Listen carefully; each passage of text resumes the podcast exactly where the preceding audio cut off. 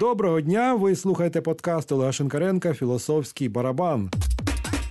Сьогодні наш гість, кандидат філософських наук Руслан Халіков, і ми будемо розмовляти про метафізику. Доброго дня, Руслане! Доброго дня, Олеже.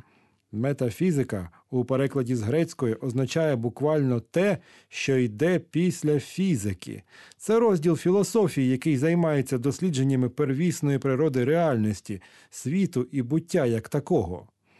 Спочатку слово метафізика використовувалося як позначення збірника із 14 книг Аристотеля із міркуваннями про перші причини, що залишилися після нього в необробленому вигляді, і які у виданні філософських робіт, філософських праць, підготовленому Андроніком Радоським, були розташовані після Аристотелевої фізики, тобто це такий додаток. Вперше цей термін був вжитий неоплатоніком Сімпліцієм у п'ятому сторіччі, а в середні віки набув широкого поширення, ставши синонімом філософії, що розглядається як вчення про основи всього сущого, які вважалися незмінними, духовними і недоступними для чуттєвого досвіду. Руслане, таке визначення метафізики зовсім не викликає у мене до неї поваги. У мене виникає враження, що це просто якась містика, яку давні філософи вигадали для виправдання власних забобон. Наприклад, хочеться їм довести, що сонце крутиться навколо Землі, раз і готова метафізична теорія. Взагалі можна так довести все, що завгодно, бо ж є неспростовний аргумент. Ми говоримо про духовне і недоступне для чуттєвого досвіду. Чи не здається вам, що все це втратило актуальність щонайменше років сто тому?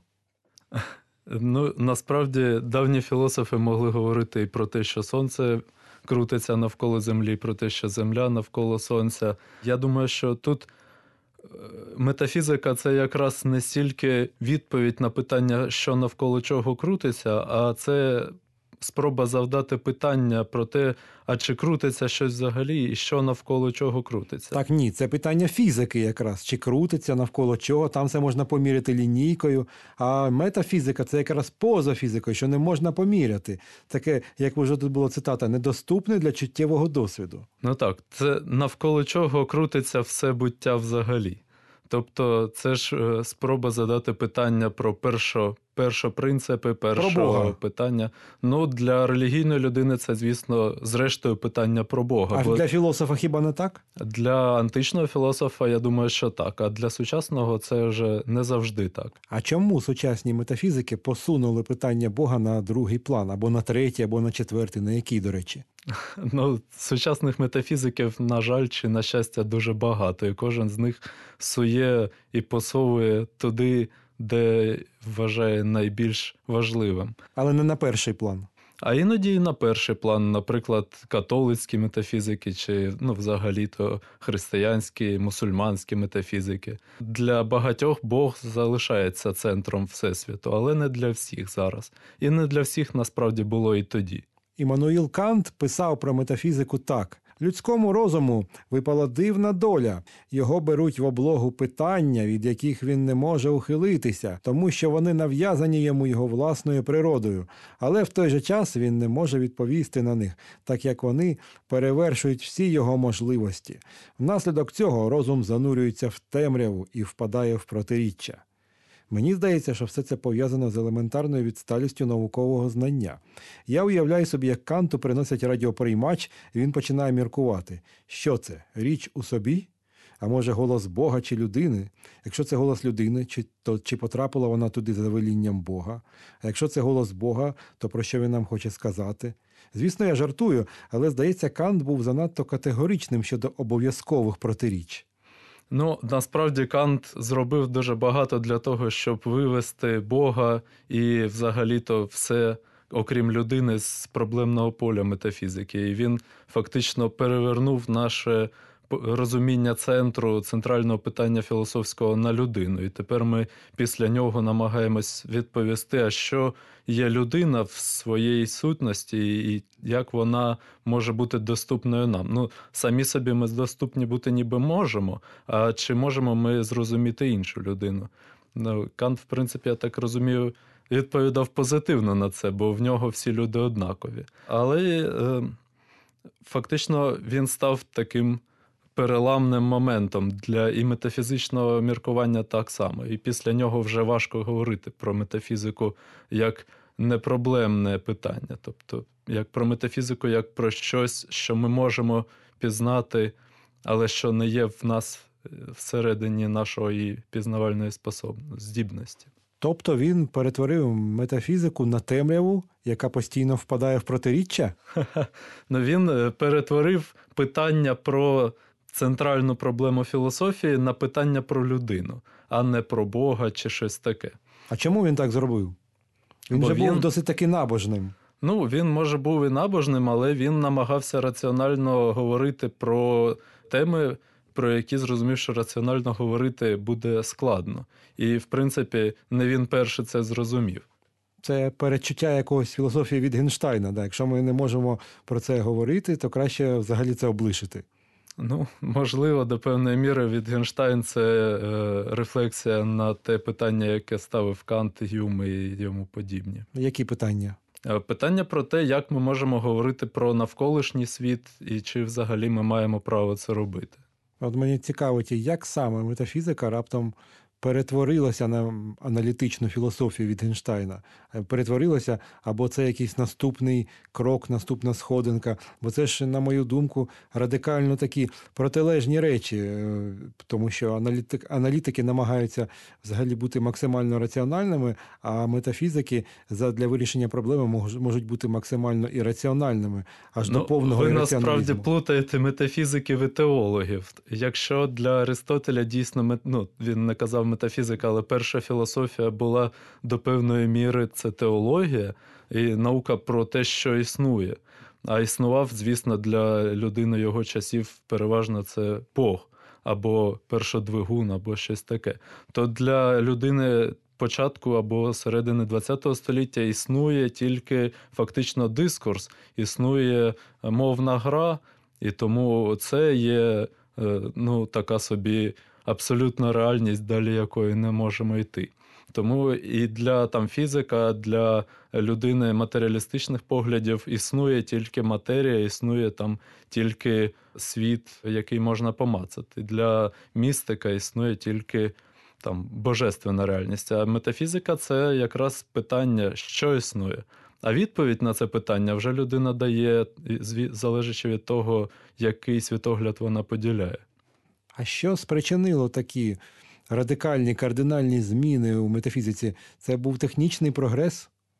Ну, це питання дуже складне. Що спричинило взагалі культурні зміни? Ну тут, в, е, власне, Європі? не, не взагалі зміни, а тут, власне, такий прогрес від ірраціональності, от, коли ми могли думати про абсолютно якісь непізнавані речі, про якісь казкові речі, до такого більш натуралістичного погляду на світ. Ну, е, знову ж таки, е, змінилися відповіді, а не стільки питання. Питання залишаються ті самі, що насправді існує, а вже відповідає на них людина залежно від культурного контексту і свого власного світогляду, в якому вона будує свої відповіді. Тобто, якщо раніше метафізикою займалися е, такі філософи, які могли сидіти в якійсь коробці там або в трубі, Або в келії, в монастирі. Да, або в монастирі, да, вони сиділи, нічого не бачили, нічого абсолютно вони не читали. У них не було ніяких джерел, навіть бібліотеки. Вони просто думали, що якщо ми будемо сидіти в цьому кам'яному мішку, то от откровення воно прийде до нас Ну, саме, і ми все насправді в монастирях були чималенькі ну, бібліотеки в свого часу. в деяких були, деяких ні. Ну там, де не було бібліотек, то звідти у нас, скоріше там за все, откровення нема. приходило швидше без бібліотек, Ну, містичним в шляхом. дзенських монастирях це могло бути удар палицею, і людина отримувала це откровення. От і чим більше ставало бібліотек таким чином, чим більше ставало можливостей е, порівнювати свої знання з чужими знаннями, тим метафізика ставала раціональнішою і ближчою до натуралізму якогось. Да? Ну, бачите, раціо не в книжці, раціо не в е, матеріальному об'єкті. Раціо це все-таки наша думка. А Так. думка у людини є незалежно від того, чи є в неї бібліотека чи ні. Ну мені здається, що само по собі раціо не може виникнути на порожньому місці, тому що воно виникає, коли декілька людей спілкуються один з одним і порівнюють свої думки. А коли вони не спілкуються і не порівнюють, то виникає щось таке фундаменталістське, типу і, і діло там, або е, тих, тих самих монахів у кам'яних мішках, які думали, що з ними вони вже розмовляють з Богом. Ну, це скоріше була вже не метафізика, а якась, не знаю, містика, откровення дійсно, або може там якісь проблеми зі свідомістю або розширення свідомості. Все-таки метафізика спирається на якісь е, закони міркування, але дійсно ці закони від доби до доби різняться. Тому і раціональність, раціональність, тобто вона теж може різнитися від доби до доби. Тобто там. Е, у Аристотеля було там три закони логіки, у Лебніца вже чотири і так далі. І, А, а в кожній культурі мислення відбувається якимось своїм чином до певної міри. Метафізики ще були дуже стурбовані пошуками доказів існування Бога. Чи вони шукають ці докази сьогодні? Я думаю, що вони багато в чому. Якщо вони не шукають ці докази, то вони вже перестали бути метафізиками, а стали теологами в такому е, не схоластичному, а фундаменталістському сенсі, якось так. А хто хто шукає сьогодні ці докази? Чи ви знаєте їх імена? Ну, я думаю, що сьогодні більш за все Докінс і його школа шукають докази або існування, або неіснування Бога. Нагадую вам, що ви слухаєте подкаст Олега Шенкаренка Філософський барабан. І сьогодні разом із кандидатом філософських наук Русланом Халіковим ми розмовляємо про метафізику і не лише про неї, тому що в другій частині нашої програми ми будемо говорити про метафізику Донецьку. А ви ж народилися у Донецьку? Так, народився і прожив майже все життя. Тому можна вас назвати справжнім філософським експертом Донецьку, експертом з метафізики Донецьку. І ви були одним з авторів цієї книжки, написали до неї, здається, останню главу. Ну, принаймні, одне з есеїв я дійсно написав. Ну, до певної міри можна мене вважати експертом, оскільки я сформувався як людина якраз в середовищі Донецька. Тому і певні принципи мислення, за якими Донецьк живе, мені теж близькі не тільки через те, що я про них думав, а й через те, що я думав, спираючись на них. А які метафізичні питання існують у межах Донецьку? Е, фактично, метафізичні питання існують в межах кожної локації, в межах кожного міста. Будуть скоріше відповіді на них трохи варіюватися від того, залежно яке місце мається на увазі. Але е, багато питань е, можна назвати ну, такими небуденними і. Ну, таке питаннями... типове, типове локальне питання.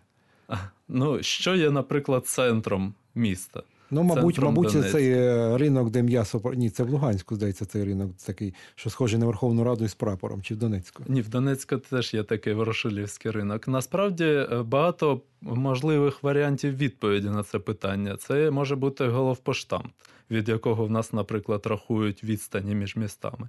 Це може бути головний собор, церква, яка є ну, соборним храмом в місті. Один з авторів наших, який е, в свої, своєму есеї розмірковує на цю тему, він каже, що е, металургійний завод є центром міста. Тобто, це смисловий центр, від якого будується простір міста і від якого е, маркуються.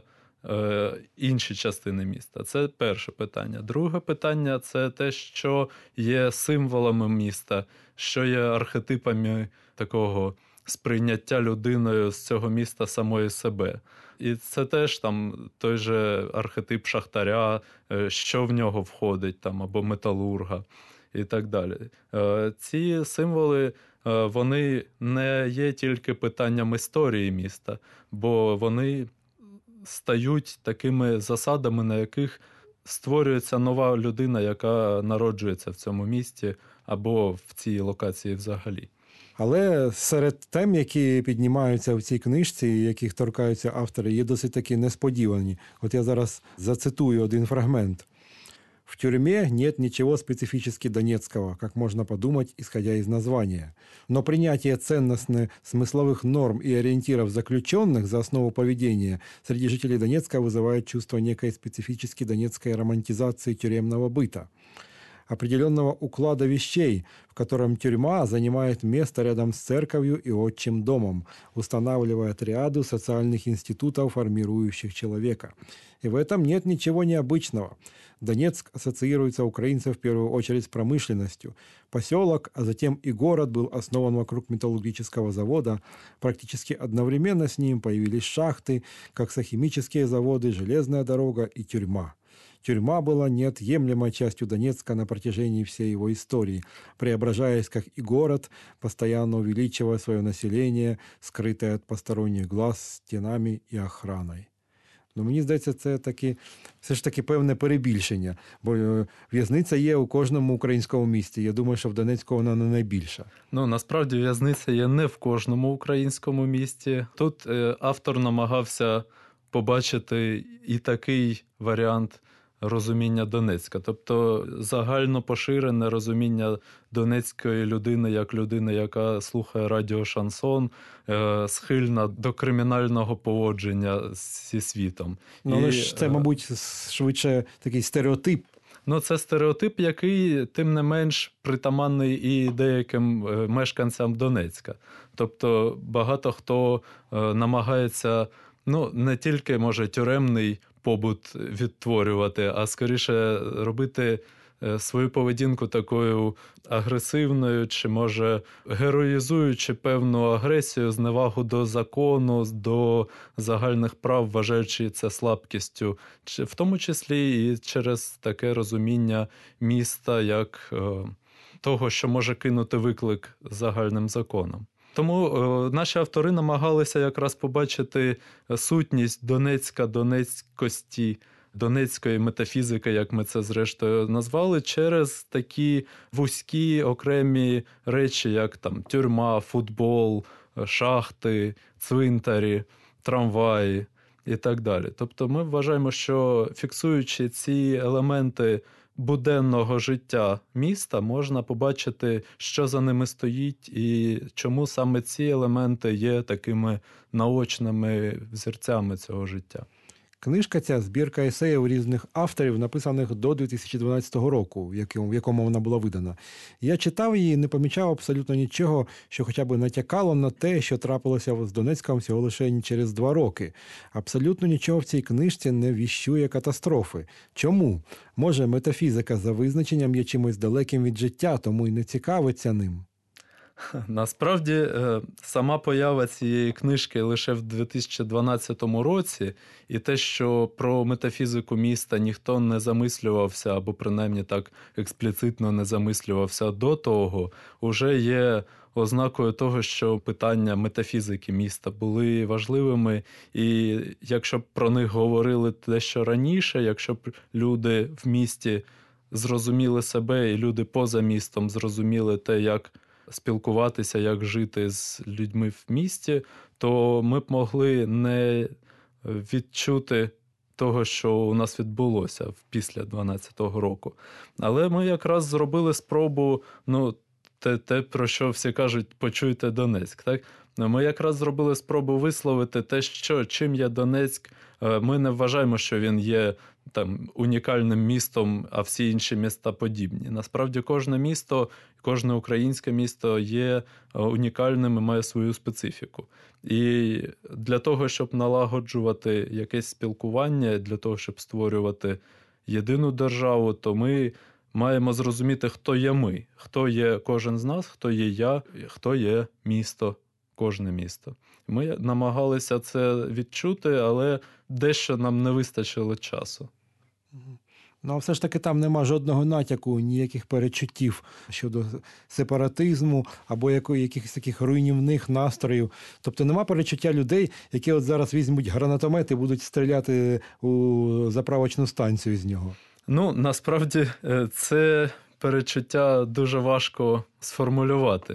2012 рік для України був досить таким роком розквіту, і побачити якісь моменти критичні, це треба було бути пророком, а не метафізиком. Цікаво, звідки ж взялися ці люди? Вони ж ну не всіх ж їх завезли з Росії. Деякі вони такі жили в Донецьку, все ж таки.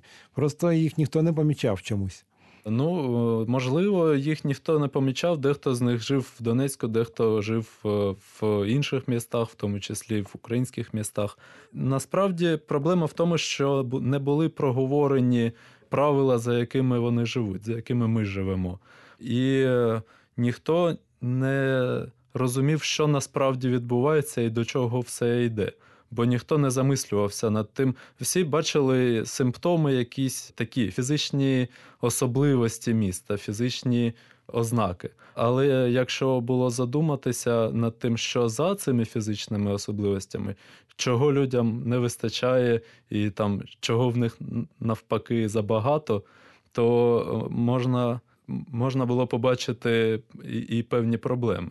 Мабуть, це справжня проблема не в наявності цих людей з гранатометами, а в тому, що не знаю, як це стосується саме архетипу Донецького регіону, що існує там, може, певна така критична кількість людей, які не передчувають своїх кроків в майбутньому. Тобто, чим все може закінчитися. От я нещодавно читав листа, не знаю, чи це фейковий лист, чи справжній жінки, яка пише, здається, Захарченко про те, що. Власне, вона завжди голосувала на референдумі за ДНР і, і другий раз би проголосувала, але вона хоче демократизації, щоб власне в ДНР всі жили як принаймні ну, було значно більше демократії, ніж там є. І вона каже, що в неї дві вищих освіти, вона дуже розумна, вона все читає і тим більше не бачить таких очевидних речей. Ну, бачите, метафізика або, можливо, якісь культурні особливості міста, в тому числі походять із його історії. І соціалістична історія, яка є таким найбільшим проміжком часу, в який існував Донецьк і регіон, що навколо нього сформувався, створила таку, такий підхід людей до влади, як до чогось, що їм не належить. І з іншого боку, спроба ну такої, може, дещо патерналістського перекладання відповідальності на там начальство, на владу. Оце знову ж таки не є чисто донецьким, це властиво більшості пострадянських людей і українців, в тому числі. Але це теж фундує. Якийсь загальний простір, з якого виринають окремі люди, окремі особистості. А ми побажаємо нашим читачам бути більш відповідальними за своє життя, не сподіватися на те, що хтось прийде і все їм зробить. На цьому наш подкаст закінчений. Дуже дякую вам, Руслане, що ви прийшли, підтримали такий цікавий діалог. До побачення. Дякую, Олеже. Е, А ми з вами зустрінемося наступного тижня.